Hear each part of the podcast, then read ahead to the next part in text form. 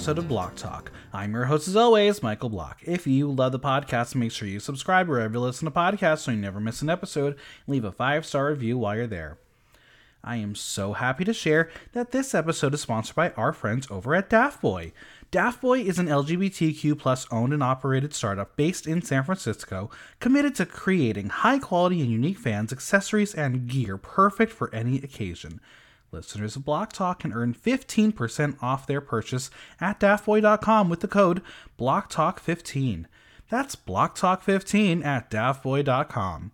And as always, follow me on Instagram and TikTok at Michael Block Talk, on Twitter at Block Talk NYC, and visit theaterthenow.com for latest news, reviews, and interviews.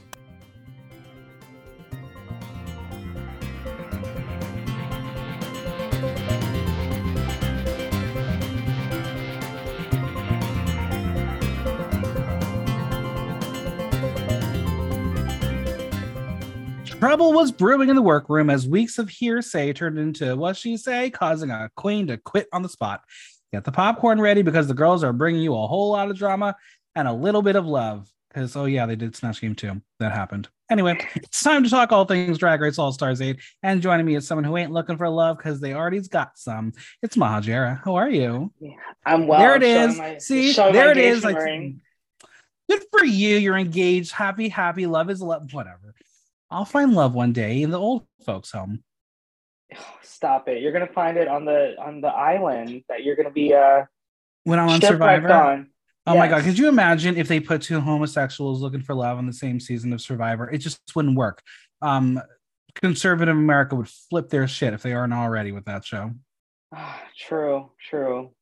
They're gonna try to cancel that too. They're gonna say you're They're uh, gonna try. Hey, we just had our first um gay winner of color. Male gay winner of color on Survivor this past year, season 44. Crazy, right? that is crazy. It's also crazy that there's been 44 seasons. Don't insult me like that. Of course there is the greatest television program next to Drag Race. I can't say that with a straight Absolutely. All right. Um Are you gonna be reviewing Drag Race when it's season 44? am I going to be alive? Is the question really? I think we're all gonna be alive. We're gonna be hope like the so. floating heads from Futurama. Maybe that's that's a possibility. All right. As Yeah. always, let's me give that disclaimer. This is an entertainment podcast. We're discussing reality TV show characters as presented to us through reality television production. We are shown what the editing of a television show wants us to see. We react to what is presented. Yes, they are real people that get an opportunity to go on television to share their craft, but they've also put themselves in a position to discuss what is said in the podcast of our entertainment to discuss reality television show. Now, before we begin on this whole shit, we got to talk about the drag news of the week. The cast of Drag Race France season two has been revealed. En français. Are you excited?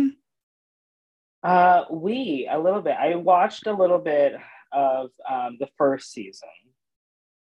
Um, so that's exciting. Uh, Nikki Doll is gorgeous as always. Stun, stun. Done. Are you excited about Drag Race Mexico? Of course I am. Yeah, with Very, Valentina. And Lolita Banana from Drag Race France season one. Yes, look at that. Everything full circle. It's crazy. It's like this. It's this whole Drag Race multiverse. Drag Race World. Listen, I, I I am ready to help Imagineer Drag Race World, the biggest, gayest theme park in the world. That sounds amazing. That sounds. I think it would be great. Uh, What World Wonder, country- steal my idea. What country uh, would you want to see a Drag Race franchise? outer space. I don't know. See whatever i say is going to insult somebody. Um i okay i know that we are going to get a little more um potentially get more asian flair in the future. There's, it's already been discussed. I know some there, there- there's a company a conglomerate that has access to those franchises should they want to move forward.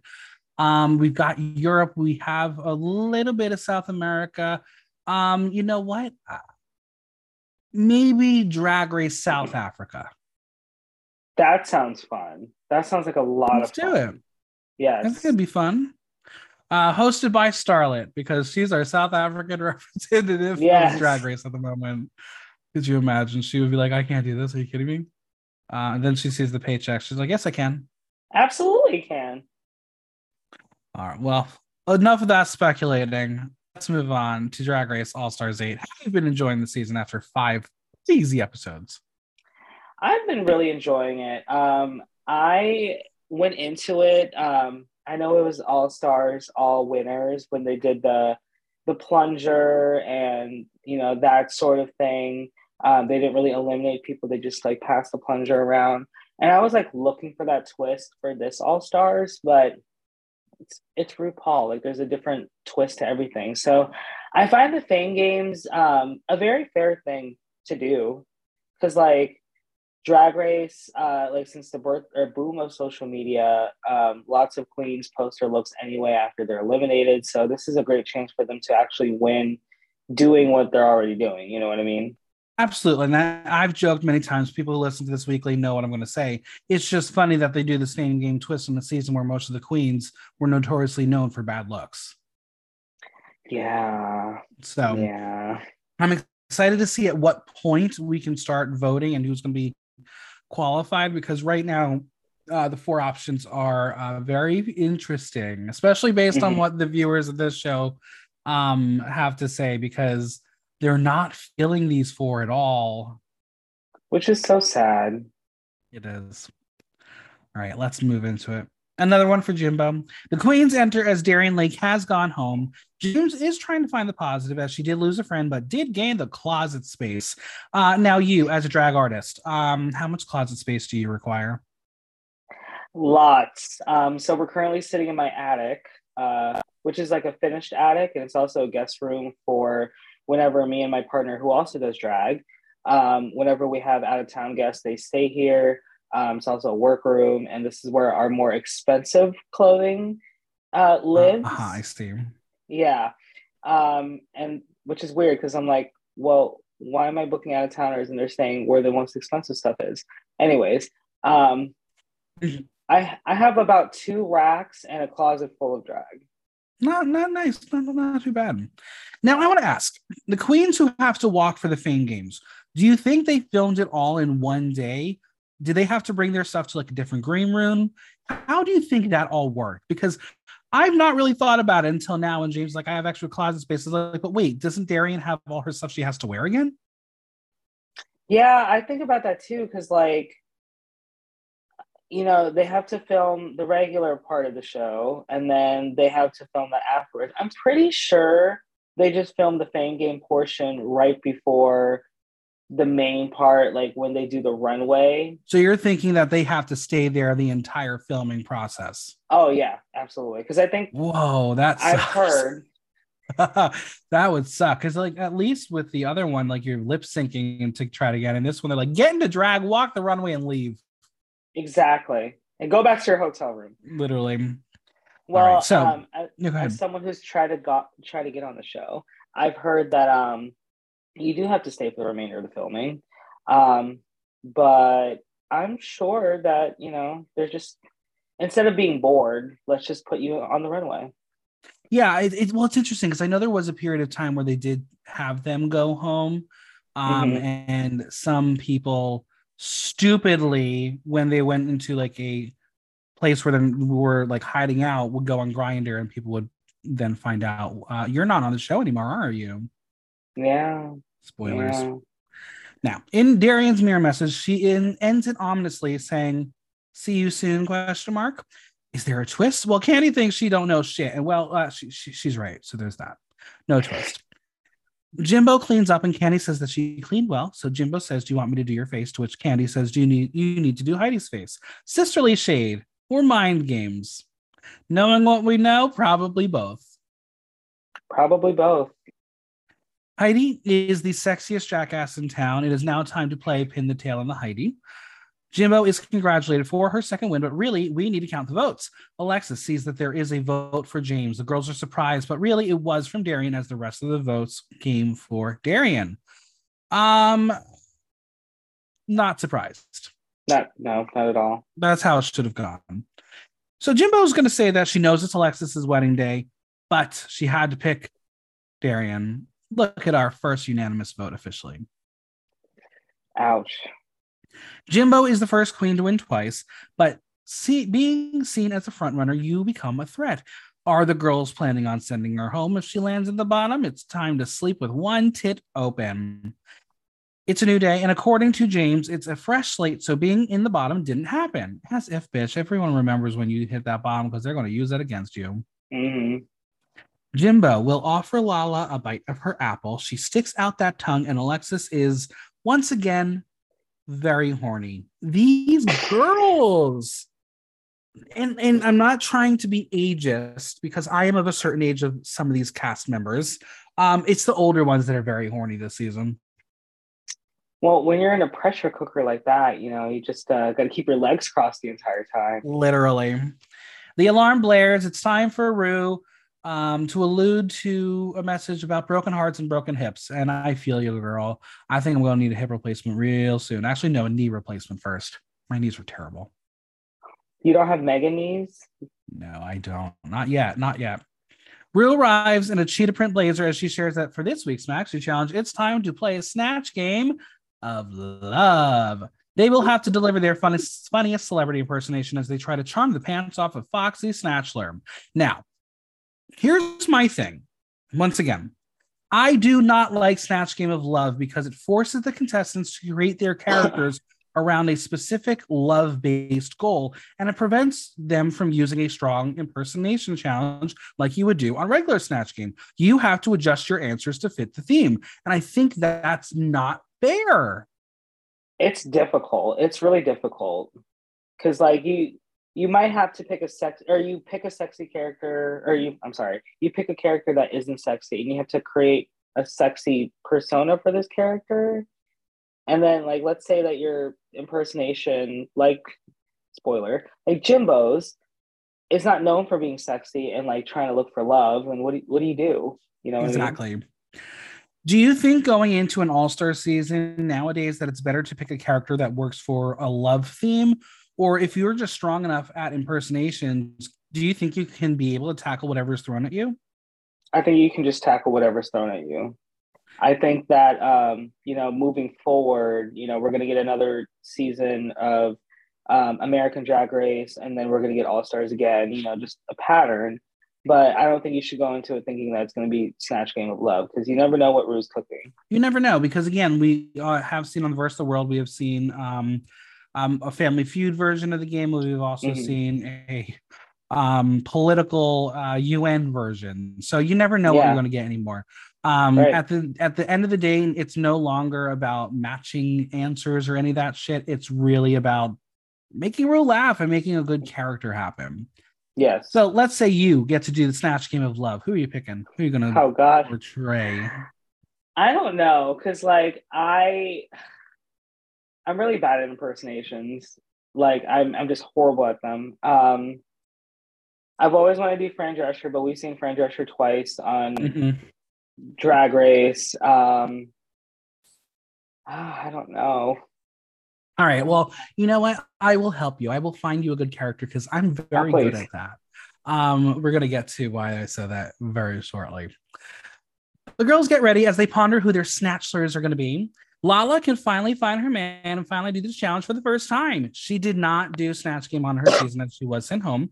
She is a baby at this and will try her best to keep up with these hoes, saying that you can't excel at Snatch Game and then you're the one to look out for. We learned that Lala will be doing Suki with the good coochie, aka Sukihana from Love and Hip Hop Miami, and I don't know who this person is. Um, what? I've listened to one of her songs. Um, I love uh, very very sexually free female rap, and she's very sexually mm-hmm. free. Yeah. Now I gotta ask. Now that they're part of the Paramount universe, which does include the VH1 celebrities, do you think they're encouraged to do these people for crossover purposes? Um, maybe. Because we're seeing a lot of VH1 personalities the past couple seasons, and I'm still like, are you trying to get me to watch these programs? Because it's not working. Subliminal messaging. Yeah. Um it's really interesting. Why do these queens do obscure characters that only a small percentage of people know? Maybe they live in like a vh1 bubble. Like maybe. after you get interested in drag race you get in this vh1 mtv bubble and can't escape maybe it. maybe there's a VH1 Paramount Plus uh, group chat. There is. There sure is. All right. So anyway, Sukihana is a reality star rapper and plastic surgery advocate, which we're not going to hear anything about during Snatch Game, apparently. Uh, Yeah. When Lala says search her name, you can find things about her. I was like, yep, not her first choice. She did a Google search and said, okay, called it a day. Now, Jessica is playing around with her red dress as Jimbo snatches it, hoping she can get that dancing rubbing off on her. As Jessica tells us that she'll be portraying Puerto Rican idol Iris, Iris Chacon. We will learn from Jessica that before JLo, we had Iris Chacon in Puerto Rico, and David Letterman once called her the Dolly Parton of Puerto Rico. So she must have been a superstar for sure. Have you heard of Iris Chacon prior to Snatch Game? I have not. I to Neither did I. I- I'm Yeah. bad. I'm terrible, but we love learning. We love learning. We love uh, a very wide range of uh, universal things to learn about. James will start the mind games, asking if she can handle doing someone who is so beloved, a thing we've heard many times on this show. And Jessica says she can handle it, of course. She reminds her that if she can do RuPaul in front of RuPaul, she can do anything. She is brave. Which is the bravest think thing in the world. Yeah, you would think Tristan Mattel uh, learned from that one, but no, no, she didn't. No. Winner, winner, chicken dinner. Not chicken dinner. Uh-uh. All right, Jessica was part of the first Snatch Game in Drag Race history. She was RuPaul. She did not win because, well, that first season was a dumpster fire of a Snatch Game. We th- they were learning what that was. Yeah. James shares that she will be doing Jennifer Coolidge. I have a lot of opinions to come on the impression because Daddy was not impressed. Okay, you know what? Fine, let's do it. Let's do it. Uh, she will do a line for Candy, who says she sounds just like her. And darling, it's a no from me. It's James doing James saying Jennifer Coolidge lines. There was no J. Cool impression to be seen. I completely agree with you. That was a little rough around all the edges. Um, she just James Mansfield already has like such a distinct voice, and I can't hear it as Jennifer Coolidge. And she just kept saying more legally blonde quotes than more than anything. Like It's really play fascinating that James went with a character that is known for a high pitched voice. You would Yeah. think in this kind of challenge, she wants to stray away. Right. Whatever. Jennifer Coolidge is a gay icon and her stars continue to rise. Is she a goddess? Well, yes, yes, yes, yes, she is. Um, we should we should all um, create a uh, statue for her, whatever she would like it to be erected in. Yes. This is also James's first snatch game. She doesn't really know what to expect, as this is her chance to claw her way back up. Now we're gonna have a chat with our two snatch game winners in the room, Jimbo and Alexis Michelle. Now, surely they were not gonna put the two winners in the same group, right? Of course not. Because my conspiracy theory will be revealed when we get to Snatch Game of Love. I think this was a setup, but we'll get to it. Alexis feels extra pressure as the spotlight will be on them to do well, but thinks that having the pressure will help them rise to the occasion. Alexis won her snatch game in season nine as Liza Minnelli, but remember, friends, if Mrs. Kasha Davis got to do it on season seven, she would have destroyed it all as Liza Minnelli to the point where no one would have ever been able to do it again. Um, I want to go to that multiverse of madness. I want to see what that looks like. I've I- seen I- it. It's incredible. Really? Okay. Incredible. I love Mrs. Kasha Davis. I can't believe we didn't get a Mrs. Kasha Davis in Snatch Game again. I do too. I she's so nice. I got to meet her when she was in Columbus. She's just so darling. She's amazing. Alexis has a legacy to live up to, so she will be one of the great ladies of stage and screen. Bea Arthur. Now, my mouth dropped. One, how did it take us this long to get Bea Arthur? And two, I knew this was going to be great because this was totally in Alexis's wheelhouse. Actually, Raven was Bea Arthur. Uh, I want to say All Stars. Was it one or two? It Whenever must they have been did, like- one. It must have been one. It was her and Jujubee because Jujubee was uh, that. Fran Drescher, and they played um whatever show was in the '60s and '70s where like yeah, there yeah, was a wall. um, yeah, yeah. yeah, Laughing. and Raven laughing. Um, and Raven was uh, Bea Arthur, but it was nowhere near the Alexis Michelle level of Bea Arthur. Yeah, because it didn't even look like her. And now I just looked at the picture. It did not even look like Bea Arthur. I was like, that way Yeah. not even close. Yeah. Oh man. Well, thank you for, reminding me that. Um, listen, All Stars one, a lot of us try to forget. Eh, well, it's been like eight seasons of All Stars and 300 seasons of Drag Race, so it's That's hard true. to go through the Rolodex of memory. Alexis did not want to take a step back from doing an icon. She is the titan of showbiz and she knows that RuPaul loves Bea. It's a big risk, but it's her moment to shine. Alexis has a diary of notes for Bea, and I think that's what f- all future players should do. Listen, call me. I will consult with you. Just wait till I uh, say something about a character choice in a bit. Yeah. Jimbo thinks Alexis is her biggest competition this week, but she says the pressure makes the diamond. Now, after almost destroying Alexis's wig, Jimbo will ask Lala for a piggyback ride, surely to get inside Alexis's head. Um, also, this usually never ends well. No one died on the Lala Express, though. Yes. Um, I've watched a, a on Big Brother once. Someone gave someone a um, piggyback ride. They broke their ankle and was in a cast and a scooter the entire season, but they made it to the end. Well, at least they made it to the end, not like uh, Yeah. Eureka where she had to go home. Literally. Now, Jimbo will help Lala clean her titties, and finally, Lala has a white person clean for her. Change has come. Yay! Who's single and ready to tingle? It's time for a Rue walkthrough. Kahanna joins Rue first and brings a big container of cheese balls because it's her makeup. So she is a Montrese. She will be paying homage to Mother Coco Montrese. Now, I thought we banned playing other drag artists on this show. I thought we like reached that point that they were not allowed to do it anymore. We I thought Michelle Visage was over it. She was like, it just felt like uh, nothing new and just kept Right. like your, uh, yeah, you're recycling things, which, you know, you end up falling into the pit, which, spoiler alert, Kahanna did. I listen, I'm here for it if you can do a good impersonation of one of these drag artists because at the end of the day, they're da- pretty damn famous now. Right, You're probably be more famous than some of the people that the other ones picked. right. So, Rue will ask, How does someone pay homage to Coco aside from the orange cheese puffs, as she was criticized for the orange makeup by Alyssa? Well, Kahanna has performed as Coco for Halloween. She let loose. And Let loose. that? That's what she needed for this challenge. Uh, oh my god! Wait till someone does Lucy LaDuca. that's what Snatch Game I want.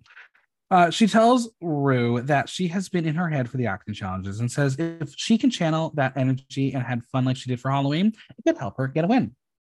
Rue tells her to make sure she makes Coco proud and make her funny. Next up, it's Jimbo. She's wearing Mary Jane shoes and has a curly wig. Rue doesn't need to guess. She knows it's Shirley Temple.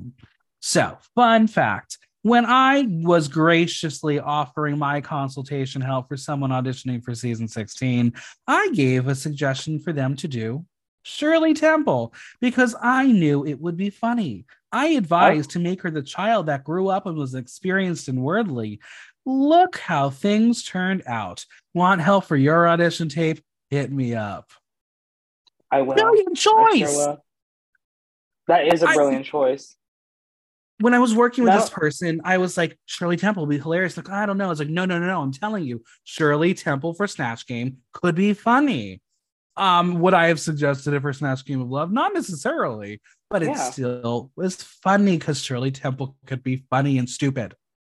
Especially if you play her as like an adult and like kind of like um uh, what is that movie uh whatever happened to baby jane kind of like that character where it's like And an everyone's older asking, person. why has no one done Bette Davis yet? oh well Well, come on, friends. well Um, Rue shares that Jimbo was on the Canadian version of Snatch Game where she won as Joan Rivers. What a highlight. Rue then says on UK vs. the World, she did not do Snatch Game, and Jimbo somberly shakes her head because she was, in fact, eliminated the week before. She wanted to play with Rue so bad. Fuck you, Pangina. Uh, no, actually not. We love Pangina. Rue has high expectations for her. So has Jimbo performed as Shirley Temple before? Nope, never. She has never even tried the costume on. She's taking a risk and she will be as sweet as pie. It's her moment to do an American snatch game with Mama Rue. Um, I don't know if I actually believe that she didn't try her costume on because, like, what was she going to do if it didn't fit? she'd probably have like two hours to make a new one Literally. Now, Heidi visits Rue. And based off her stuff, Rue can, can deduce that she's doing a pirate. It's Blackbeard. Interesting choice. very interesting choice Heidi has never played Blackbeard, but Blackbeard, but she do like booty, don't we all? Eh, Rue reminds Heidi that Heidi has not won a mating challenge, and her question for her is, "Are you disappointed?" Oh, I see. This is all set up. We are trying to get her to do a Jan, Jan face crack. I see you, producers. Now, Heidi will say that she's not disappointed, but says it's a pressure cooker and it can get to her at times. She has to be in the moment and have fun. And Rue tells her that she is naturally funny and a charismatic person. But I guarantee you, Heidi left that chat being like, oh, she knows that I'm not doing well and she's not here to help me. womp womp. Heidi says that being there is taxing and she lets the competition get to her, aka pan over to Candy Muse, as she says the competition gets to her. She tells us that she needs to remember that she's there to have fun and show off what she's got. Okay, it's time for Snatch Game of Love. And here's the Snatch Maker herself, RuPaul.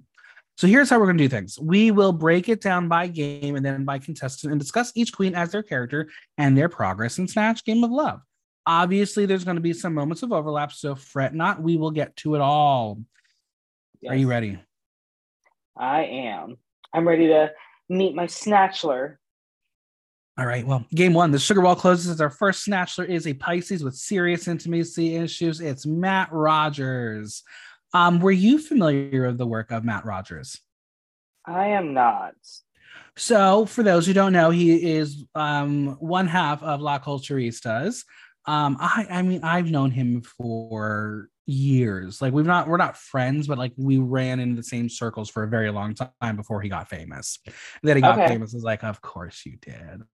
Um, a very, very funny lady. Very, very funny. First up, Heidi as Blackbeard. Uh, well, shiver me timbers, it's Blackbeard the pirate. Yo ho ho, honey, she's here. Now, Rue will ask Blackbeard if that is a wooden leg, to which Blackbeard says, Baby, I got a third, honey. And this was Ah. the chance to make a wood joke. Like, like, like, like, like, are you happy to see me? Like that kind of wood joke. She didn't do it. Yeah, yeah. Why didn't she do it? Because she thought that um, I have three legs uh, sufficed, and it didn't. No, no. Um, I think from this moment, I knew Heidi was just being herself. And whether she dressed up as a pirate or a cowboy or an astronaut, it was not the character. It was going to be her regurgitating pirate lingo as Heidi, which is fine. I just wish she would have picked a better option. Right. More recognizable. I don't know. I'm trying to think of like a. She could have been Jack Sparrow. Sure. She Johnny Depp is Jack, like there's a lot more to Yeah. play with. Right. Now, our first question is if you could take me anywhere in the universe on our first date, where would you take me and why? Blackbeard answers they would take him to out on their big black ship and take them around the six seas. Well, there are seven. seven seas. Um, that was the error number one. And you're like, I don't know if that was a joke error or if you literally did not know the seven seas, which means you didn't know your character. That, but also you could have just played it up and like, oh shit, I only discovered six. You know, Literally, like there you go. Yeah. There's the cover up. But it doesn't matter because Blackbeard loses the peg leg, the jig's up. Funny recovery. That was a funny recovery. I will say that. Um, which is where like the third leg bit could have come in, but I don't think it was supposed to happen. Right. Next, she gets the describe your feet and please be irresistible about it. Blackbeard says, Mr. Rogers, it's round, it's silver, and bitch, you'll get a splinter. That part was hilarious, but now that's the third joke about the fucking peg leg. That's all we've gotten is peg leg jokes. Right.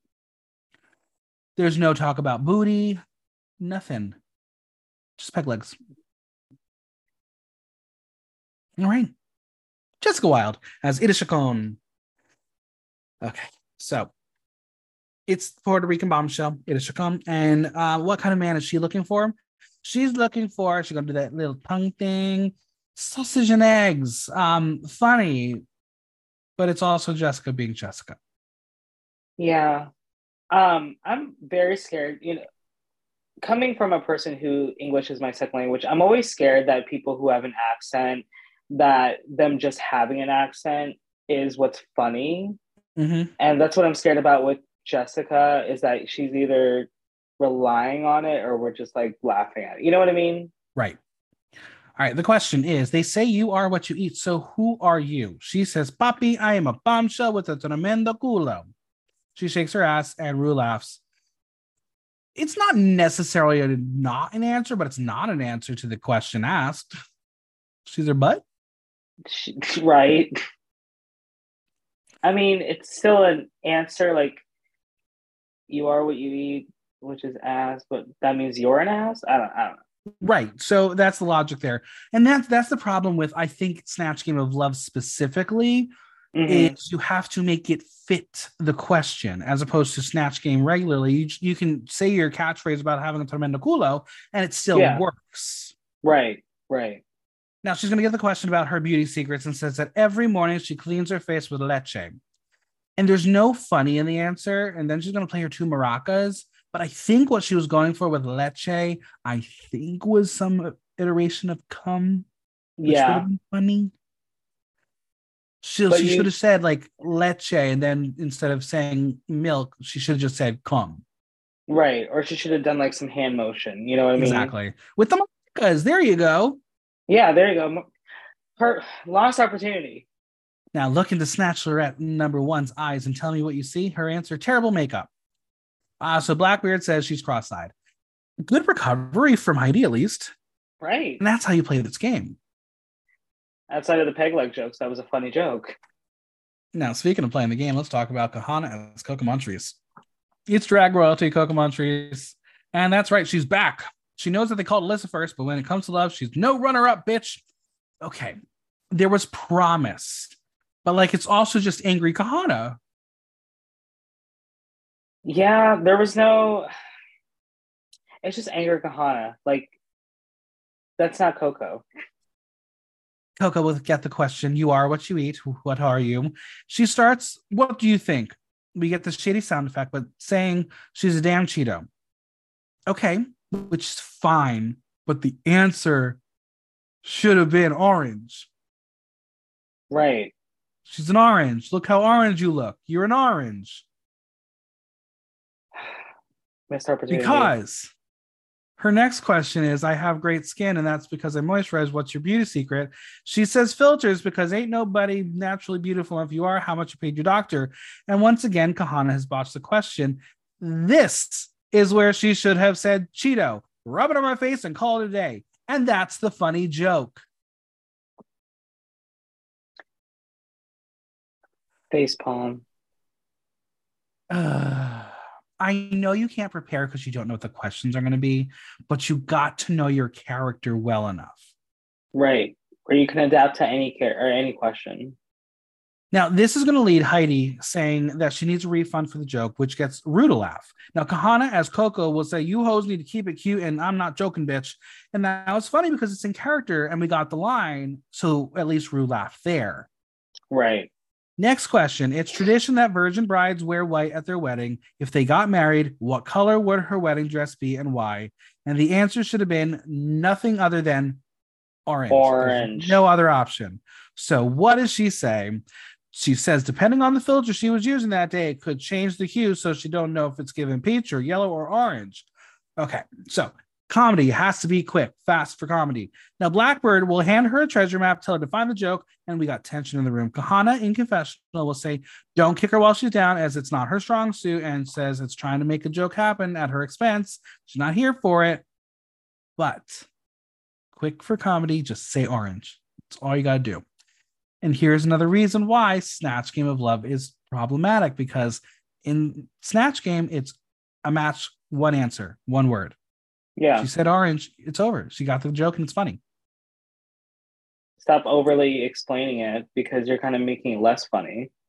The whole hue filter thing, like, is that a is that a Coco thing? Is that something maybe she knows about Coco that we necessarily don't? I don't follow Coco, so I don't know if she uses filter all the time. Yeah. I mean, I follow Coco and like, yeah, she's like any other drag queen who uses tons of filters and um, Facetune, but like, does that make Coco any more special than any other drag queen, including Exactly. Kahanna herself? No. And again, I'm not saying you can't do a drag artist from Drag Race World. I think you just have to know their body of work when it comes to the show. And Right. I think Hannah had the goods, she just didn't know how to use them. Right. Let's move on. She's always best in the show. It's Jennifer Coolidge. How's that White Lotus? She says you'll have to wait till after the show to see that. Now, obviously, we know Jennifer Coolidge on the White Lotus season two had a lot of the most infamous lines from the show. They filmed it beforehand, so they wouldn't have known the lines. Yes. So I'll give James the pass there. But could you imagine that we just lost the gays are trying to kill me in a future Snatch game with Jennifer Coolidge because we had to have Jennifer Coolidge here?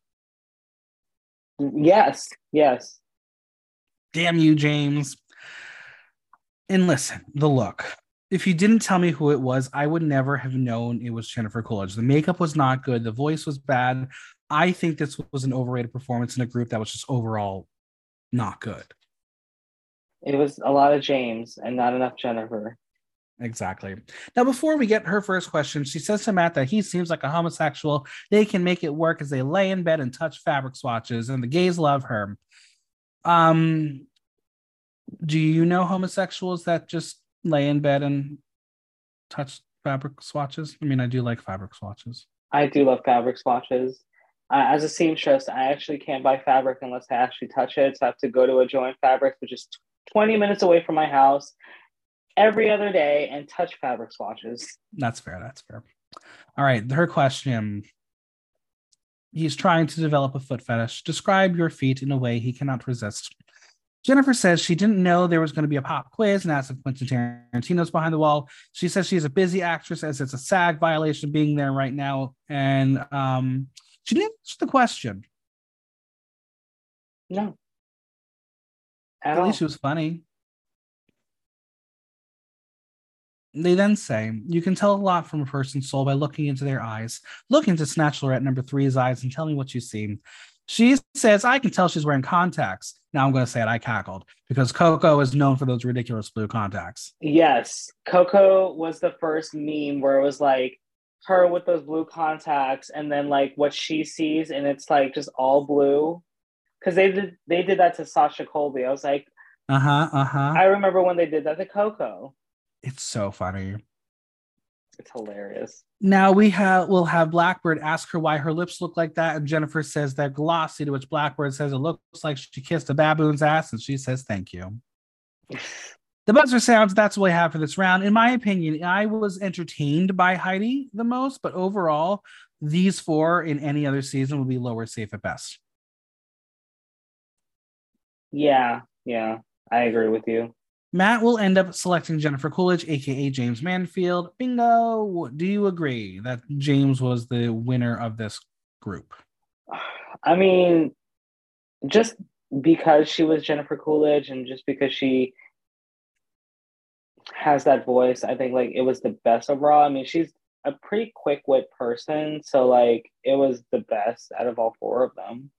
I do wonder, and I'm, I'm just throwing out the part of a conspiracy if Heidi quote won this round, would we have had the result that happens later? I don't think we would have. No, not at all. All right. Blackbeard's going to leave and drop Polly and her booty. Polly is done. Iris Chacón will tell Matt he will miss all that ass. And then Coco tells Matt that he looks like he has good credit. Finally, Jennifer Coolidge tells him that she picked the right girl, dumbass. They're going to go shopping. And that's game just, one. Yeah. On his game two. The sugar wall closes. He's a Scorpio who was born without a gag reflex. It's SNL star Bowen Yang. Are you familiar with his work? Absolutely. Well, he is the other co-host of Las Culturistas with Matt Rogers, and he's another one I've run in the same circles with for years and years. Yes. All right. Alexis is Bea Arthur. Oh, go ahead. I was gonna say his George Santos is everything. Oh, it's like, so brilliant, so brilliant. I think that's like also a great snatch game, but oh god, that would have been a great snatch game. No, but no one's gonna be able to do it unless you're Meatball. Absolutely, that Meatball performance was everything. So good. All right, Alexis is Bea Arthur. It's Ru's favorite Golden Girl, Bea Arthur. The bitch looks like Bea. She sounded like Bea. If you told me it was Bea, I would have B believed it. Yeah. She tells Ru that she's a pal and confidant, to which Ru says, Thank you for being a friend. So, what kind of man is she looking for? If he's got a pulse, they'll do great. Funny. It's a reference to the show, and it was smart. Her pussy is drier than Grant's tomb. Okay, that was funny also. Yes. Um, she did her research, she did her character study, she knows who Bea Arthur is. yes. Our first question I love an outdoorsy girl. If I took you camping on our first date, how would you make it super romantic? Well, Bea says they can start by reading through the collected works of William Shakespeare, and then they might get a little drunk and they'll land in jail. She sings and hits that baritone note. Ru loves it. Great. Great. She knows her character. Question is where is the strangest place you've made Whoopi? She would probably have to say in George Peppard's pool house. Ru will ask if George was there. She says, of course, was the whole A team there? She's an opportunist. Brilliant. Um, now Renee is going to give her a cigarette because she deserves it. Um, I'm going to ask it. Do you know who George Peppard is? I don't. Do you know what the A team is? I do know what the who the, Okay, uh, well, what the A team is. Yes. Mhm. Um, because I Mr. guarantee T. you there there was a lot of yeah, a lot of Gen Z being like, "Who's the A team?" Yeah. Um, yeah, Mr. T friends. Um, that's a Snatch Game character I want to see. That is a great Snatch Game character. So I know Mr. T from wrestling mostly, but Uh-huh. like I feel like we need the only person that did um, a wrestler was um, uh, darn uh, Chyna. Chyna. Someone who did who did Chyna. It was uh, uh um, Cameron Michaels, right? Cam- Cameron Michaels. Yeah, Cameron Michaels. Yeah. Yeah. We need more WWE uh, Snatch Game characters. yeah. Um, Mr. T is so funny. Uh, that would be Yes. so unhinged. All right, Kandy as Renee Graziano from Mob Wives. I have no idea who this bitch is, but I can tell you once again, it's Kandy doing Kandy. Um, but going back to our conversation about the VH1 multiverse, uh, this is another VH1 show. Mhm. Um, yeah, I I totally agree. This was just Kandy in a fur coat. How's business? She says Staten Island is booming, but the feds don't like that. Are the feds listening in on our conversation? She says, You tell me, you're the one mic'd. Okay. How would she make camping super romantic? She says, First of all, they are not going camping in Staten Island. The dump, the dump is infested with rats, and the same rats are over here. Okay, so she probably says rats on this show. Where's the funny? Honestly, I was a big fan of Mob Wives just because of Big Ange, but Mhm. this doesn't sound like Renee at all. Yeah. Um, Renee is asked what kind of animal Snatch Lorette one would be, and she says a cockroach so she could step on her. And Bea says she would like to see her try as she spent years at Attica. Yes, it's a men's prison, but she was there a year before they found out. Brilliant. So smart. We because know our again, like this this is one of those references that Attica is just you you have to pull that deep for you to Mhm. get that one. Yeah. Alexis is good. She's very Yeah. good at this. She is then asked to give Snatch Lorette number three a nickname, and she says a fucking whore. And Suki says that's her nickname. She knows it well.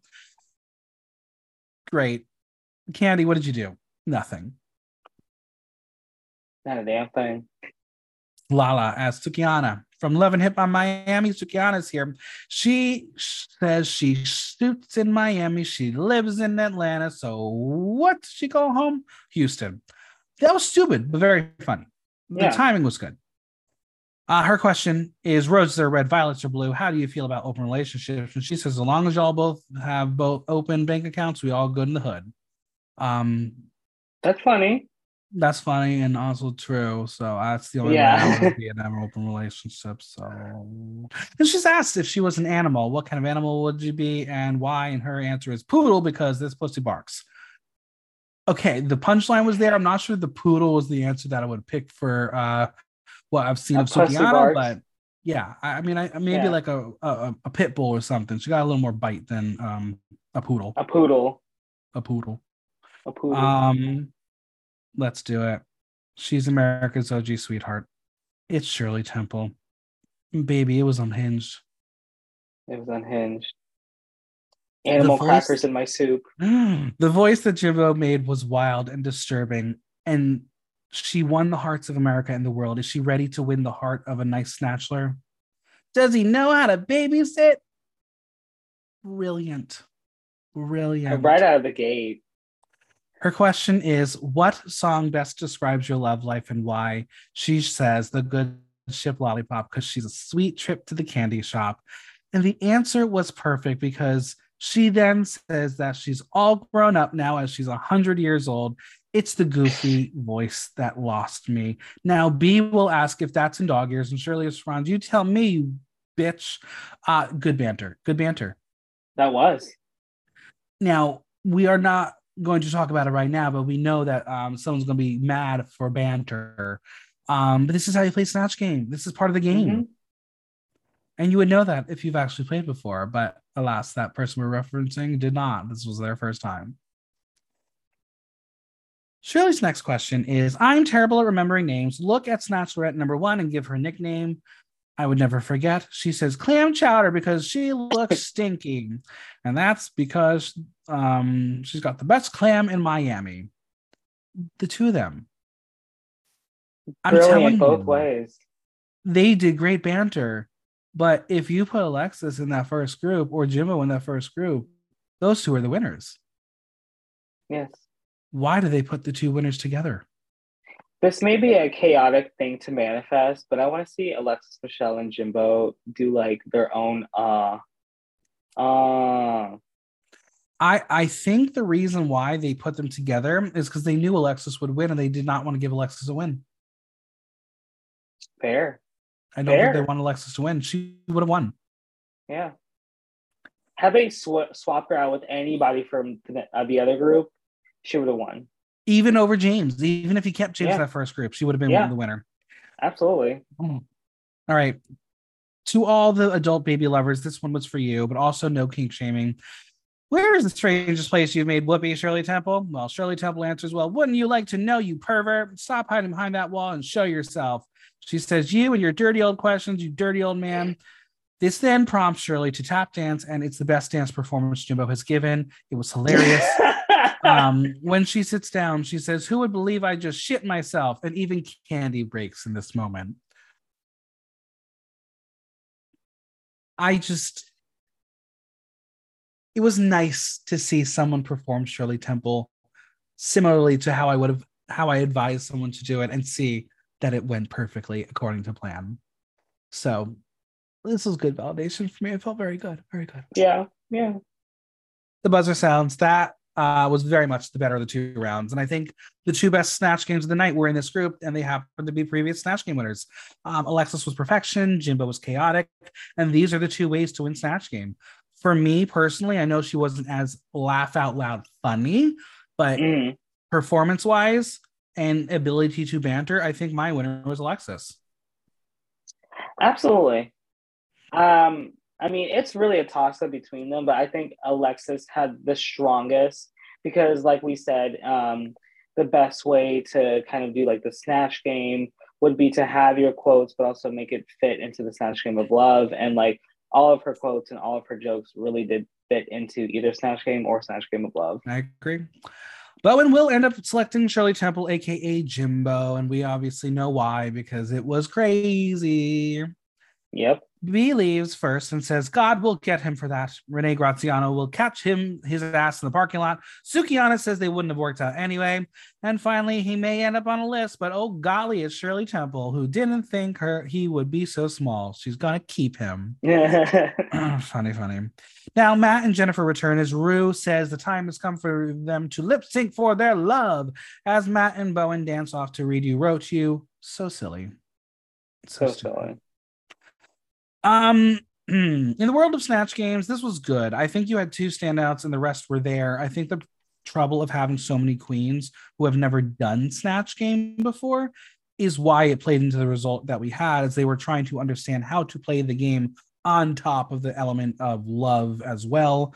Um I think it's time to go back to the OG version. That's just what I have to say, Ru. Please listen to me. I'm telling you, it's for the best. it's elimination day. Get your popcorn ready, friends, because things are about to get juicy. Jimbo will tap dance in as Kandy says that Snatch Game is the most nerve wracking challenge in Drag Race history, so she can breathe again. And by breathe, she puts on Jimbo's Shirley Temple wig, and now we have Drag Queen Gru. Um, I am sure you've seen that meme. Yes. Yes. From Despicable Me. Yeah, yeah. Um, but I'm also going to say this: if you told me that was the same wig she wore when she played Cindy Brady, I would believe you. I, yeah, I, I would believe you too. Jimbo had so much fun being a little psychopath, and Alexis had fun playing together. She says they have they each let each other have their time. Kahanna will be in the corner with Kandy in a new filming angle because I don't think production was ready for the start of this chat. Um, hmm. she's gonna tell Kandy she got to be real. Heidi shook her and says that sisters and family don't drive the truck and roll it on top of you. Kandy will say that she heard Heidi told Jimbo that she was coming for her and she better watch out. She's confused at the game she is playing.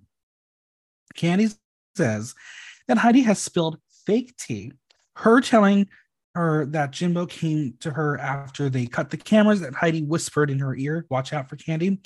She doesn't know what she thinks Heidi heard as she states she did not say that, and she, if anything, is looking out for both of them. She is confused and betrayed. Okay, more on that soon. This um all this drama makes me think of like those red uh lines like in detective uh detective shows where like you yeah. gotta piece together all this like who said what about who and it's just like a lot. But it's an easy easy excuse to say it was set off camera. Yeah. All right well how does jessica feel about everything? She thinks she started out cute but sometimes the jokes weren't there. She didn't think she did terrible but she thinks she can do better Alexis will ask Kahanna how she's doing, and she says she's back and forth as she was already feeling defeated when she went in. Alexis will say she feels her, but let's be real. She don't feel her because this is in your wheelhouse. Stop trying to relate.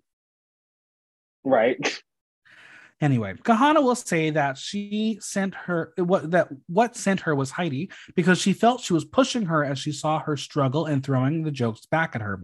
She believes Heidi was antagonizing her with the map. She says was not cute. Now let's break this part down. Was this all fair in the game of Snatch Game, or did Heidi take it too far? Do we have to consider feelings of your friends when playing a game for $200,000? Absolutely not. I think what Heidi did um, could either save Kahanna and Kahanna could have bantered with her just like the way Jimbo and uh, Alexis were bantering. But also, I just think she was playing the game correctly. She was making a joke and she needed to save herself you know, from a bad character. I'm going to say it, a bad character. I think being able to kind of, I guess, they play off of the shortcomings of Kahanna was a good, um, was good. I mean, either Kahanna has not watched Drag Race since she's been on the show, or she mm-hmm. truly does not know how to play Snatch Game because the way right. Heidi did it was exactly how other people have done it. And we have seen other people, yeah. quote, throw each other under the bus. It's all for comedy. Yeah. Heidi got the jokes, and that's it. You can't mm-hmm. be mad at her for it. You got to right. be mad at yourself at your performance. It's not throwing someone under the bus. It's improv. Exactly, um, because again, the the whole point of improv is yes and. Kahanna didn't do the yes and. Yes, and Heidi will apologize as she didn't know Kahanna was having these feelings and she's a little hurt that she thinks she would sabotage her. She tells Kahanna that she doesn't want her to feel like she was trying to push her down and was hoping that she would be able to volley and hit the joke.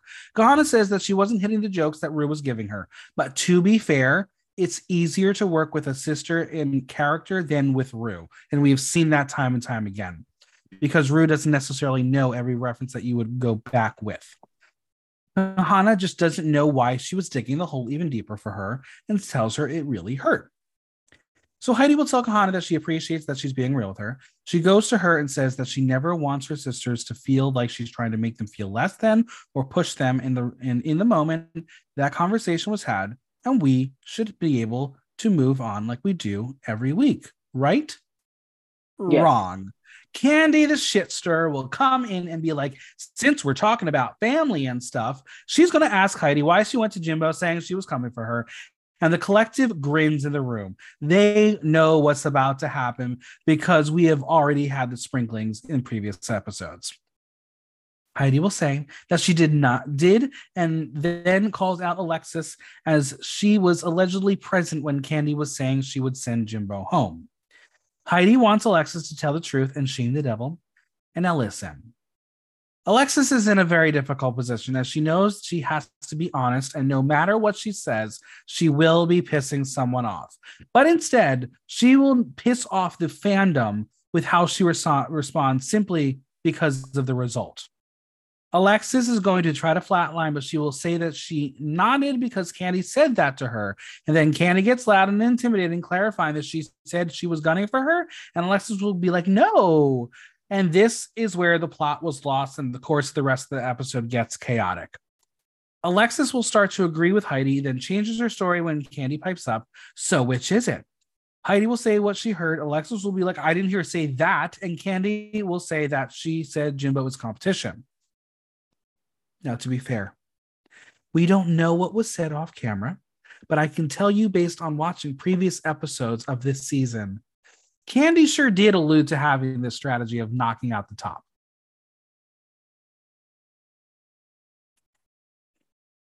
Very interesting how this all works out, right? So Kandy is asking why Heidi went behind her back to throw her under the bus, which is what she claims Jimbo said, to which Jimbo is like, I didn't say she threw you under the bus. She just let her know that she needed to watch out for Kandy because she said she was coming for her. And this is how alliances blow up. Kandy will say there aren't aren't they supposed to be sisters? Where's the loyalty? And Jimbo says Heidi was being loyal to her. Facts are facts. And Heidi is just not here for Kandy questioning her integrity. Alexis will try to mediate and say they can chalk it up to the fierce competition, but Kandy says it's a democracy where they are voting. And if Jimbo landed in the top and Kandy was in the bottom, she would believe all the shit from Heidi and would send her home. Unless she were a real alliance and you'd have a chat first, like you do in every single fucking episode. So once again, Kandy gets her TV moment in a way that was really not attractive. But this is the game, baby. It's Heidi's word against Kandy, and Jimbo doesn't know who to believe. She thinks it feels shitty to be in the middle. So up until this point, where are you feeling? Team are you on? Do you have a side, or are you just like, I like popcorn. I want to eat more. I like popcorn and I want to eat more. when I see drama like this, I just like I want to see it all unfold because I just I don't want to take a side at all because like one again as a Ru fan as we're seeing it off screen, we don't know what's being said off screen or off camera, but just seeing all, it all unfold, it's just like I just want to enjoy my popcorn. Yeah. Now, to all of our ASMR lovers, the music cuts, and we're going to get a sound of pop glue stick, a fan being used, because there is silence in the air, and no one knows how to recover from this moment.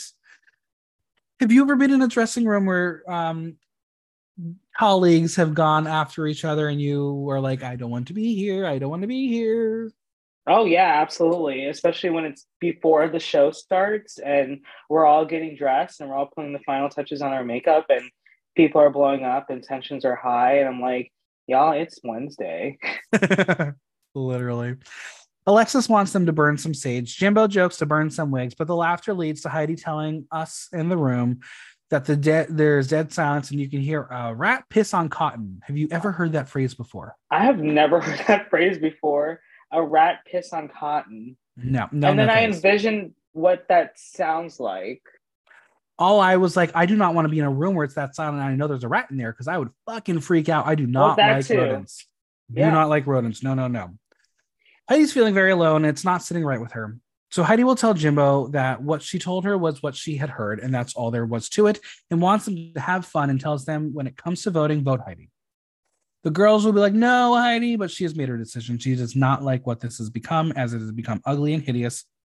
She tells them they don't have to vote. She's leaving. Heidi walks out of the room as they tell her not to leave, and Kandy will go after her, but tells her she is not going back in there. Kandy will tell us, as upset as she is at Heidi, she's gone over the hill, which is not the phrase she was looking for, but we're going to go with it. Um, over the hill is age related. Um, Yes. But okay, Kandy. It's just like the, the leaves. They have two sides, bitch. Yeah. Um, she tells us that she didn't want this to happen as she is her sister and doesn't want her to go. Heidi says she needs her peace and joy as she has lost it there. Heidi says she will not regret this. She is pleased with what she showed. Nothing is worth her happiness. So Lala tells her that her decision is her decision and tells her she is mating.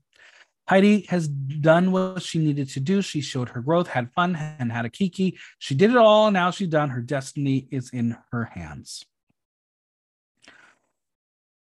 Didn't expect it to blow up to this point, but I think based on the edit of a television show, we saw it coming. The foreshadowing was there.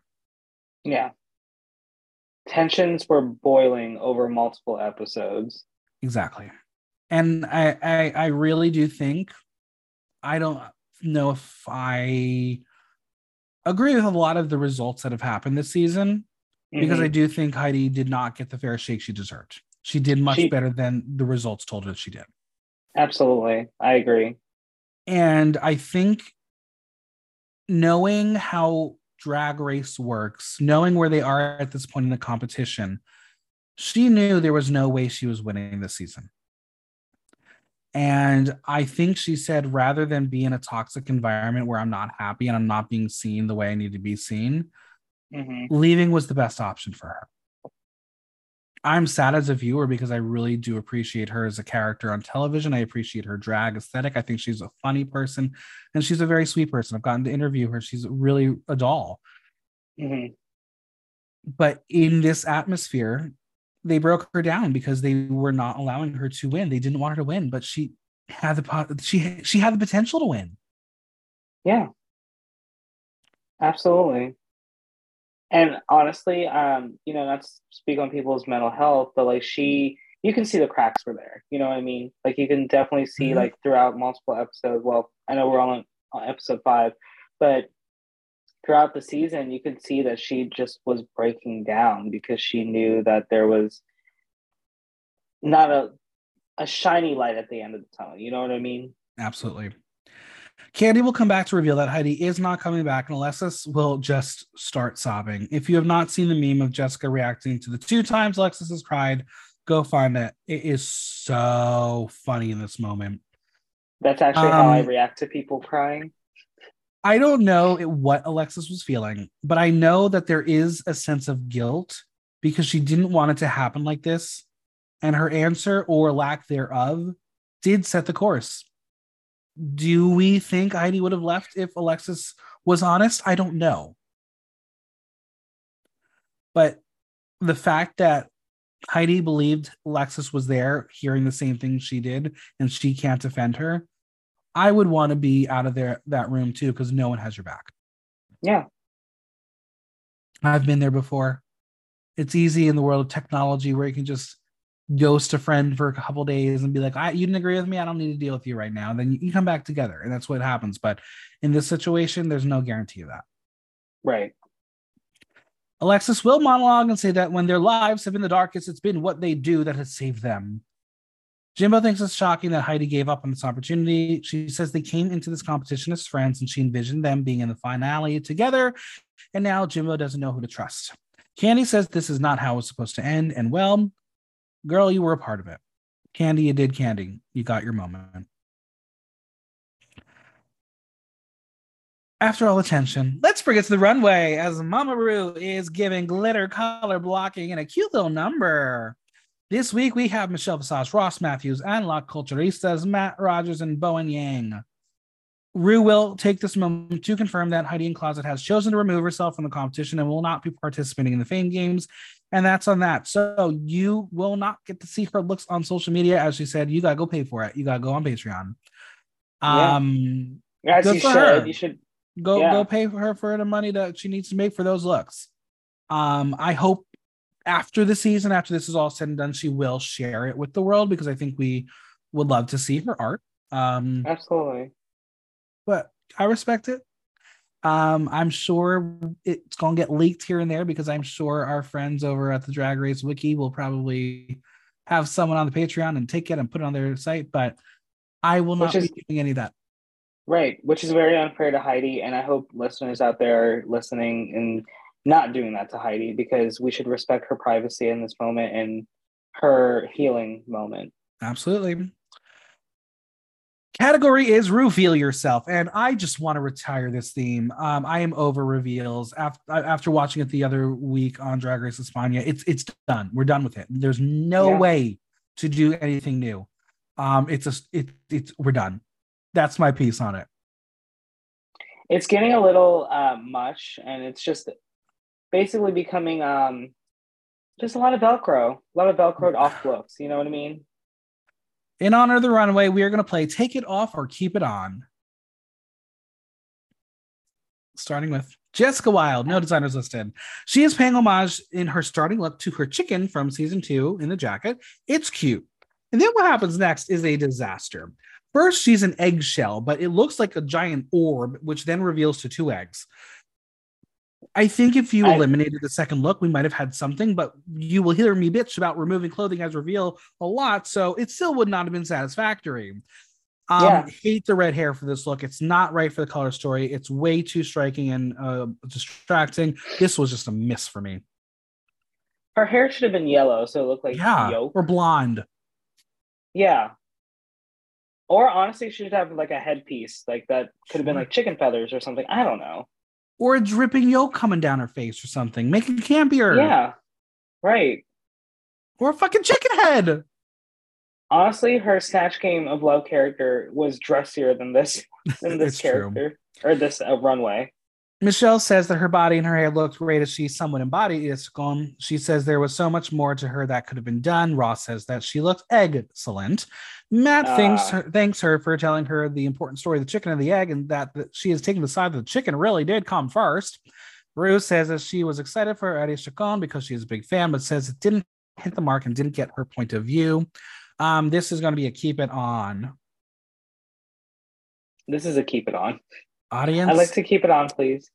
the audience 56% take it off 44% keep it on. Kahanna Montrese look by calvin marquez jr when she came out i said where the fuck the reveal gonna be? And what does she do? She does a burlesque attempt to reveal her cooch and tatas.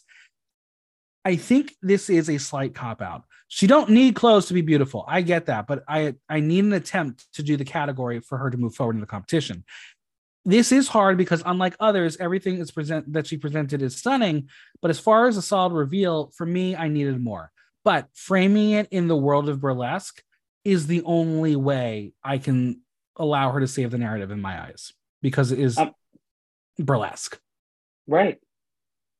I'm also just we get it, you're a Las Vegas girl and showgirl, Vegas, feathers, boas, all that. But like, is that all you got? Right. Ru says va va boom. Michelle says that she chose her drag mama and says in theory the idea was good, but what went wrong is it was a bunch of same thing over and over again. Bowen says there's nothing wrong with playing an ornery, cranky Coco, but it's hard to react from the place when Ru is throwing her some assists or as she's interacting with the other queens. She has she says it's a hard job to do. Ross's was just flat, but what was not flat is the beautifully ridiculous outfit. And Matt says that not only was the look beautiful, but her presentation of it was sexy and alluring. I'm going to give this a safe take it off because the what was presented was beautiful. I wish she went a little further with the reveal. I agree. Audience 58% take it off, 42% keep it on. James Mansfield, look by Velarde, designs, hair, and puppet by James. Maybe I was just expecting so much more, but I was bored by this. So she comes out as a furry monster, takes the head off, and gives us a typical James look, which then goes into a swimsuit. And wait, there's more. It's a bikini. But when we get to the bikini, all you could see was that nude illusion, and it was not the ticket. She should have stayed in the swimsuit, and I would have been not as critical. Yeah. Uh, this for me was just very pedestrian. I was bored. It, she has that similar silhouette all the time and it, it gets boring. Michelle says if she walks this earth and never sees a drag impersonation of Jennifer Coolidge, she'd be okay. She thought she did a wonderful job and saved the first group. She says the runway is really cute, but the fit is a bit awry. James says it's because she lost weight, and Michelle says she's got to pin it, pull it, because whatever the situation is, she's out there for display. She says she is also starting to get a bit samey for her. She wants versatility and different looks. Switch it up. Ross says he loves that Michelle says switch it up as the bitch came out as a pink Muppet.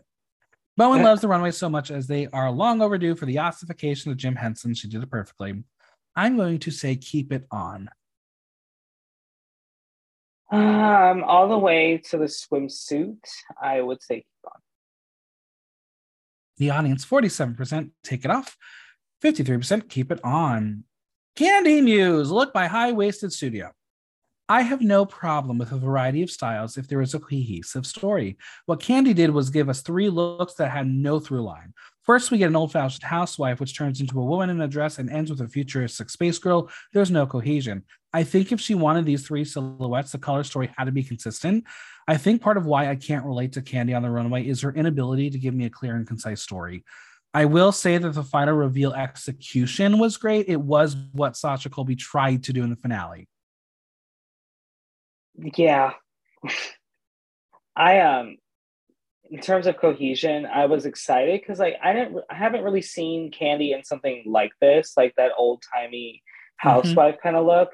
But you know, once you get into the the bra top and the the panties and everything, then it's Kandy. But again, like you said, there's no connection. Keep it on, please. I keep it on. Audience 22% take it off, 78% keep it on. They did not like it. Speaking of things they did not like, LaLa Ri, no designers listed. Now, I know what I said I would have preferred Jessica to do with her look, but when we get to LaLa coming in with a cape and then revealing it to a leotard, I was like, we're back to basic LaLa. It's not a reveal, it's taking off a fucking cape. While yeah. I think the garment is pretty and she looks nice, this is just not up to par with an all star nowadays. No, not at all. I mean, that indigo color was beautiful, but it was just, like you said, a coat and then goes into a bodysuit with a big bow at the end, at the back. Even Keep the bow was kind of like bending. Yeah. Yeah. Yeah. Yeah. Keep it on.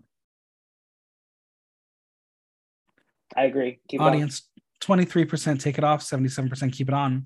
Jimbo, look by Joshua Naponte. Now, listen, Jimbo is an insanely brilliant artist.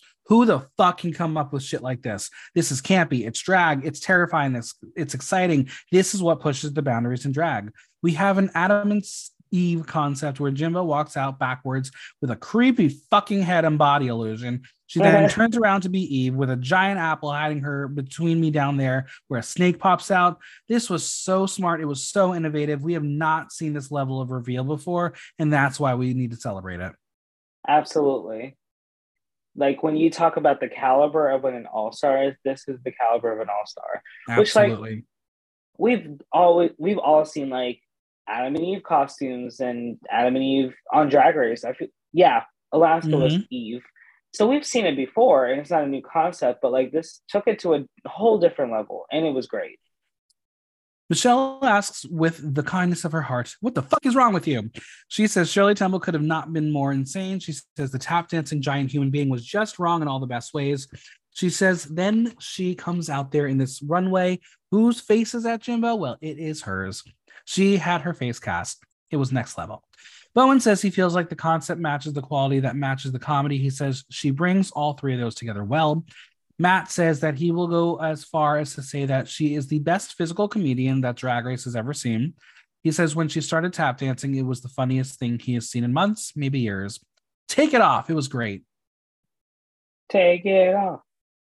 Audience 92% take it off, 8% keep it on. Alexis Michelle, no designers listed. Now, for those New Yorkers of a certain nightlife generation, this is an homage to Alexis's stint during So You Think You Can Drag, where she did her Into the Woods witch reveal. So she has done this kind of reveal before. Mm-hmm. Um, it made me so happy. This was a masterclass in reveals. It's expertly crafted and executed. She brought so much magic and excitement. My only critique is I wish the reveal into the beautiful witch was not the same shade as her blueberry look and the face was not as creepy. Um, you can learn a thing or two about how to do drag from Miss Alexis Michelle. I really do think she was robbed this week. I I agree. Um, her Bea Arthur was amazing, and then even though the reveal still had like its issues, because I feel like the witch part was just a little too costumey, like something mm-hmm. you can get at Party City. Um, she did really well. She did very well this week, and she should have won, but uh, yeah. Michelle says you'd think that Bea Arthur is an easy character to do, but it's not. She says it was really, really well done. Ross says just the outfit, down to the outfit that either she wear to a gala or to the pharmacy, was perfection. He liked her reveal yourself runway look as she went from a creepy little witch to twirl into this beautiful gown. He wishes that the gown was a color, so it was a real juxtaposition from the witch. And Ru says she was eh, so good and was really method. She says she was just marvelous. Take it off. I loved it. Take it off. Take it off. Audience 91% take it off, 9% keep it on. Now, since the Fame Games are upon us, let's go through our eliminated queens. Darienne Lake, look by Angel Ayala, hair by integration. I think this was a very smart concept and story going from bride to widow. The execution and the reveal were there. I know we, she had a little bit of trouble from what we saw. Could have been cleaner, but I approve of how it was done. This is by far the prettiest she's looked. Like both those gowns were extraordinary. She's gorgeous. This honey blonde hair and the I love that she goes like between fascinators and everything. This is beautiful. It's a take it off for me. Yeah, take it off. Audience 79% take it off, 21% keep it on. Monica Beverly Hillz, no designers listed. Uh, this is Flounder now. I think this yeah. was a strong showing for Monica here. I like the color story and how it all continued through each look. The jacket to the dress to the Leo was an easy way to do the category, but at least she put effort into it. I like this. I love it. It's like a uh, who's the character from X Men? Starts with a J. Jubilee. Jubilee. It's giving me very Jubilee.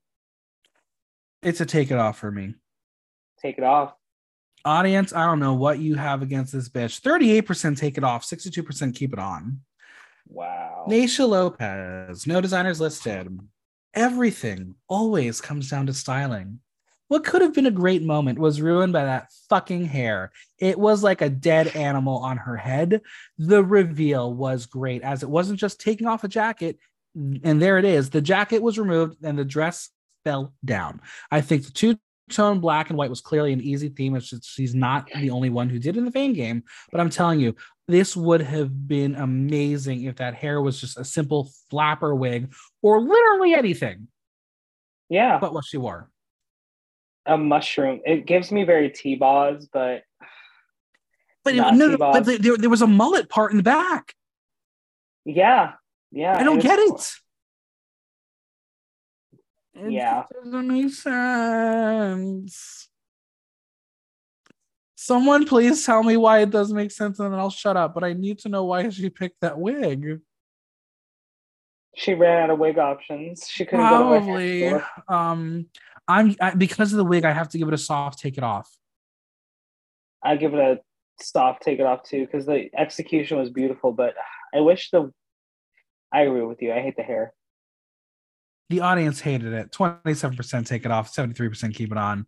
And finally, Mrs. Kasha Davis, look by Maya Douglas, hair by Hats by Carlos. Once again, black and white motif. I think this was what I expected Kasha to do. Um, this is a recreation of Maya Douglas's winning uh, pageant look for one of her competitions. I don't remember which one it was, but she put on her Facebook or Instagram. Yes. Um, I think the dress jacket to the gown to the swimsuit was a logical journey. I just don't know if the swimsuit was the most flattering. Um, I do appreciate her mo- homage to her drag grandma. I just wish it was styled a slightly bit better. Yes. Um, it was Entertainer of the Year. Sorry, I'm following. Yeah. On, I'm looking on Instagram. But yeah, it was Entertainer of the Year. Um, I don't like the swimsuit, bodysuit, what have you, um, fit. Um, I love that it was kind of like a part of the dress, but it just it wasn't flattering at all. Yeah. Again, soft take it off. Soft take it off. Audience 40% take it off, 60% keep it on. Now, Ru has determined that Kandy and Lala are safe, leaving Jimbo, Jessica, Alexis, Kahanna, and James at the tops and bottoms. Of that group, I have to agree that I think. I agree. Um, I mean, I could have seen a world in which Kandy could have been a bottom, but I just did not see Ru saying that ever. I I would have liked to see Kandy like based on the runway as well as the poor um, Renee Graziano performance. Like it was bad, so I could have seen her in the bottom. Now, Jimbo is revealed as the winner of the week. Alexis and James are safe, leaving Jessica and Kahanna as the bottom two. Um, I mean, we've already heard what I had to get. I say I, I think Alexis was the winner, but whatever. Producers wanted Jimbo. The queens have voted. The look has been changed. It's time to get back on the main stage to see what's about to happen.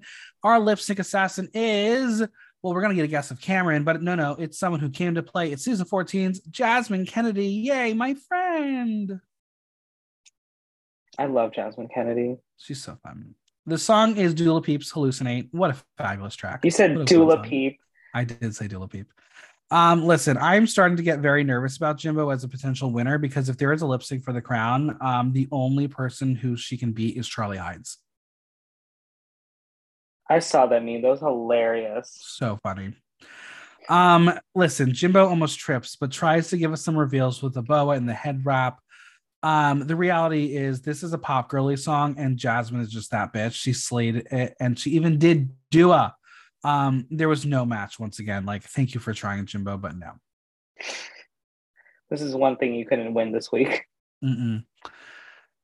Ru has decided that the winner is Jasmine Kennedy. More money is rolling over. $30,000 tip next week. Oh my God. Oof. Just to do a fucking lip sync? God damn it. Right.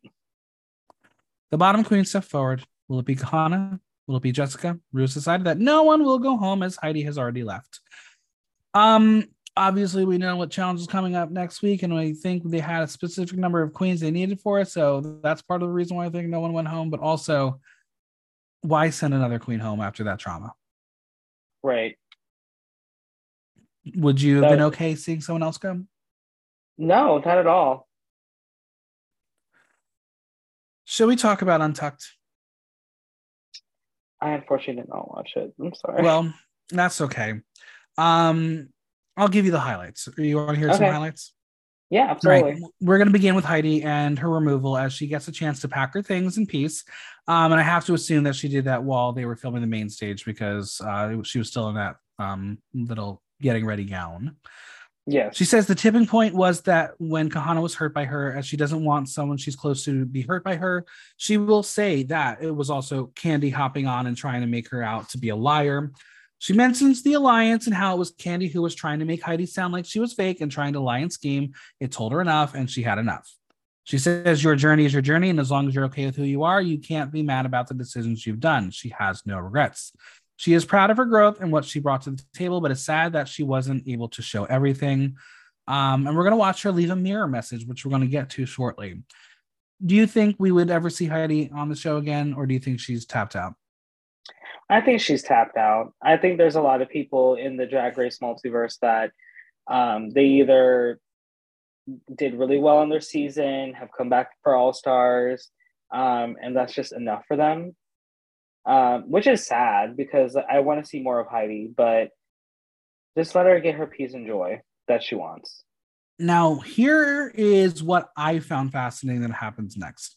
She will leave a message in confessional for RuPaul saying she's sorry for leaving like this and says she loves and respects her. I know there are a lot of things that we don't get to see behind the scenes, but I just cannot fathom that Ru didn't say anything to her. But like at the same time, I actually can.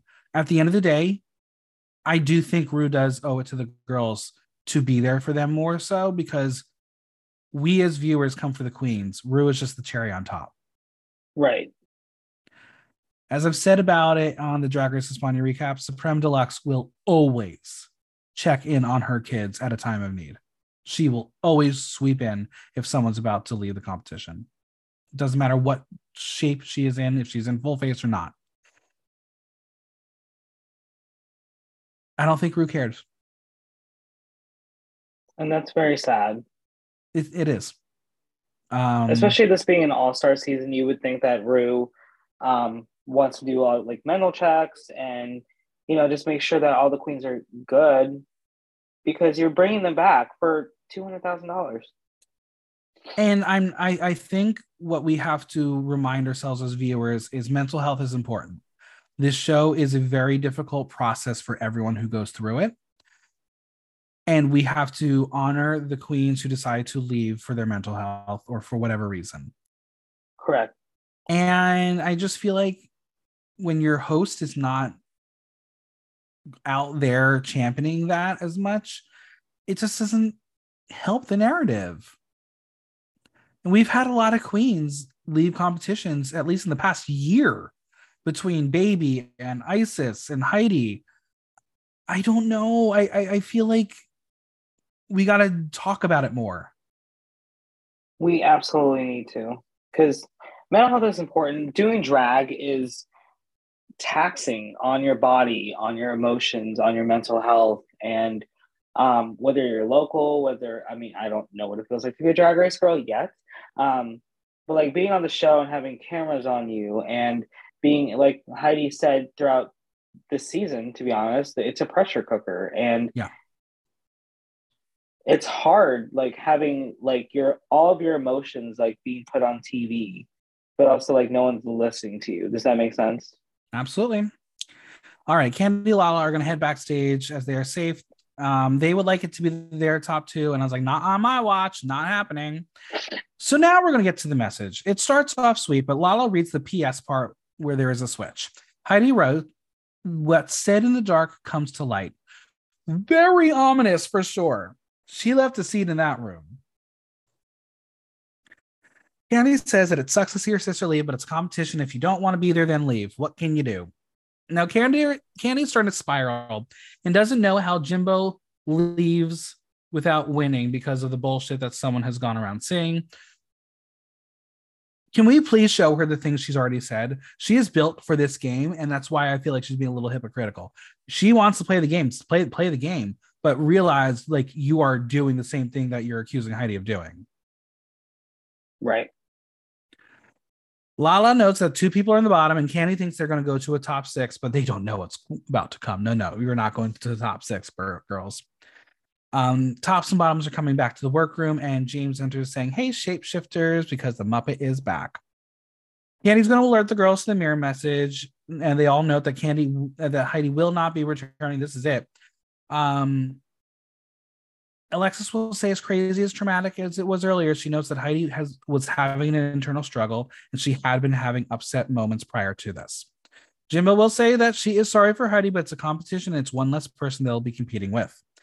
Jimbo knows that if it ha- if it has to be true that she is in some sort of competition as she's won three challenges, she doesn't want anything from the dark to come to light. So she tells the room that if they feel something, share it. That's what they're here here to do. And you know, no one's going to say nothing. Mm-mm. Because James thinks a lot of the girls are threatened by Jimbo and they're just not letting on. She notes that a lot of the girls would rather climb a tree and tell a lie than stand on the ground and say the truth. Cue the drink sip from Kandy. So I think we're going to get a lot more from Kandy moving forward about this whole little drama. Mm-hmm. More to come. Mm-hmm. Jimbo was happy to have won as they all love Shirley Temple, and Jessica is in the bottom with Kahanna and thinks her critiques weren't terrible. She thinks somebody had to be in the bottom with her. Kandy thinks Jessica is in the bottom because Heidi left, and I was like, "Oh, you really, you all think that Heidi was going to be in the bottom? Um, isn't that crazy?" Did you think Heidi would have been in the bottom if she didn't leave? No, honestly, I think it would have been where it is now, like Kahanna, Kahanna definitely in the bottom. Yeah. yeah. Um, Alexis will apologize to Kahanna and say that it seemed that she did have to be in the bottom. But Jess, Kahanna says that Jessica does not to be deserve to be in the bottom. Someone will try to say no, but then Jimbo's going to whisk Kahanna, uh, Jessica away before the conversation can be had. And Jimbo was hoping that Heidi's self elimination would lead to them not sending anyone else home so they can dance around and have a good time. But alas, the show needed content. So this is what was going to happen anyway. Jessica's pleading her case to Jimbo. She says that she should stay because of her track record and working hard and promises that if she keeps her, she will see herself on the top again. Jimbo will say it's difficult as she loves her and Kahanna, but notes that Jessica is stiff competition. She's got the angel of the devil on her shoulder. What would you do in that situation? Would you send home the tip, the better the competition? Like um, what uh, like a Naomi Smalls moment? Yeah. Um. Y- yes, actually, because life's okay. not fair. Life's not fair. It's true. It's true. Kahanna will tell the girls that she thought she she, was in her head and was prepared for Snatch Game, but she was focused on saying punchlines that she was missing the fun. She does agree that she should be in the bottom, which Kandy says, um, Yeah, your performance was a little rough. Um, but she says she's a fighter. Kahanna is about to go talk to Jimbo, but Alexis has to tell her it must be difficult to be in the bottom looking like the only woman in the fucking room. She did look sickening. Um, but Alexis trying to butter up, not cute, not cute. Jessica pleads with her sisters and says she can't tell them what to do, but she thinks her track record is not terrible and they can't and they can see it's her first bottom. She thinks she's proving what why she deserves to stay. With Jimbo, Kahanna has mixed emotion as she was prepared to be in the bottom with Heidi. She didn't want her to go, but was thinking that who else was going to be in the bottom with her? She was shaken that Heidi was hurting them all. She'll fight to be there and tells Jimbo that right is right and feels like she is going home, but she knows reality that she was the worst and has to make peace. We're going to get to see her little lip sync assassin, and it's season 14's Jasmine Kennedie, the black flipping bimbo. She says to be a lip sync assassin is someone who has the ability to assassinate any girl that comes on stage, no matter the song. She has been in six predicaments before, so she thinks they got the right girl for this one. What do you think a lip sync assassin has to be? one, know your words. um, two, be able to um, adapt to whatever song it is. So I know that this song um, played to Jasmine's strengths. Um, I've seen her perform, and she's freaking phenomenal. Like just an powerhouse of a, of a performer.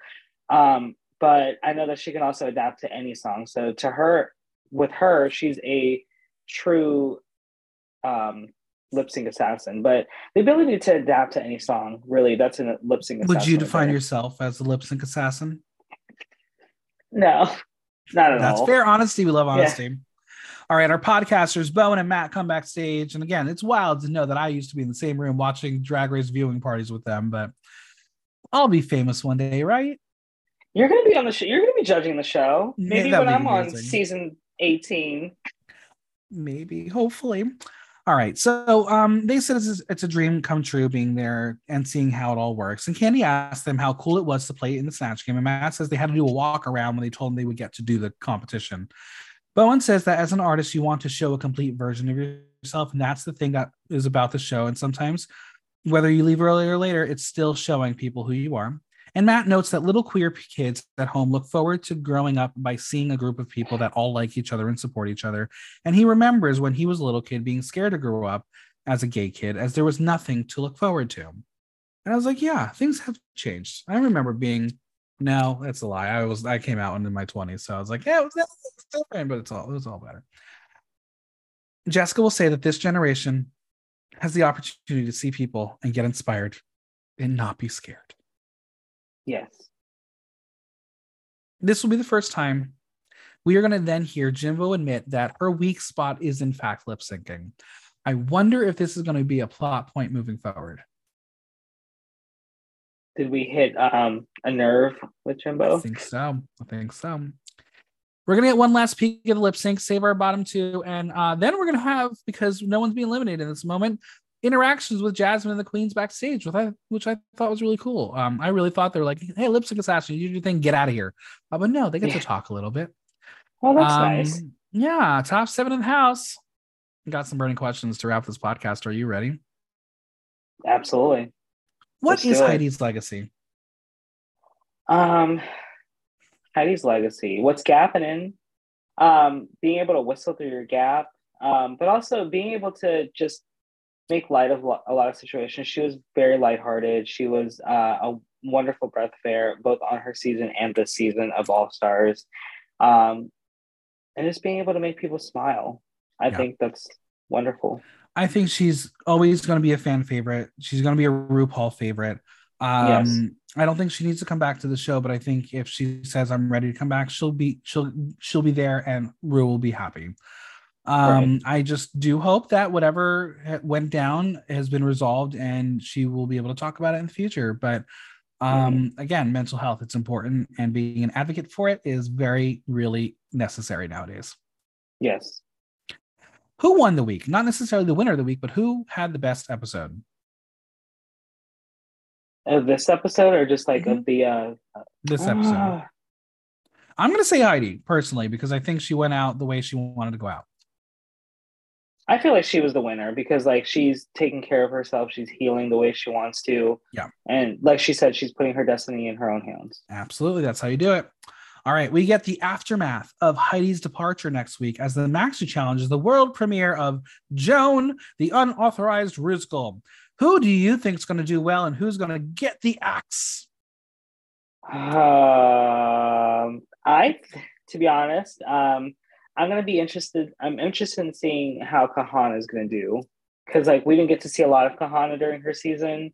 So, Mhm. like, how's she gonna do in an acting challenge? You know what I mean?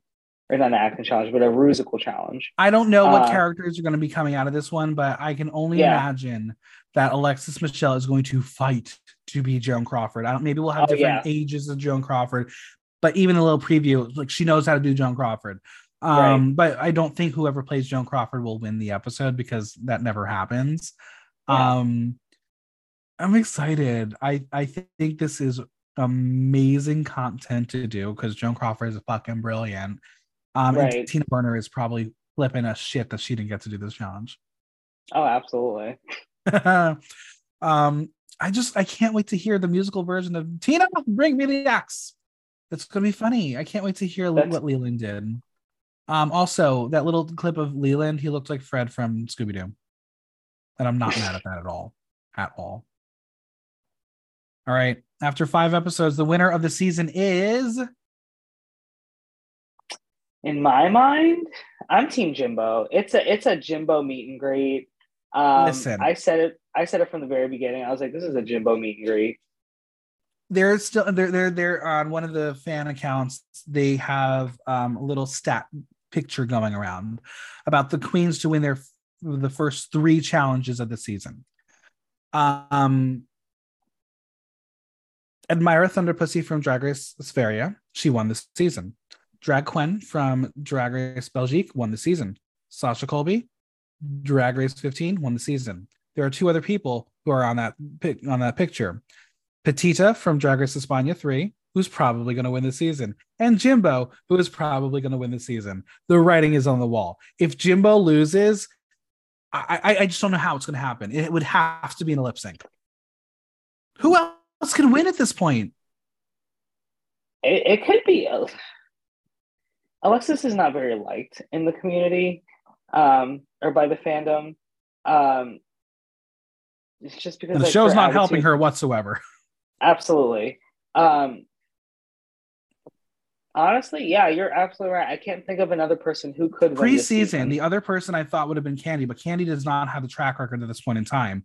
Um, No. So unless someone knocks Jimbo out, you, you gotta you have to give it to Jimbo. yeah. Crazy, right? Are we on this uh, meet and greet streak? Listen, Moving I got to meet and greet Jimbo and interview Jimbo at DragCon. That interview is coming. Um, it was really fun. And fun fact, I'm gonna have to I edit and splice and dice it a little bit because we had to pause it in the middle because she did a meet and greet with um, All Star Six winner Kylie Sonique Love.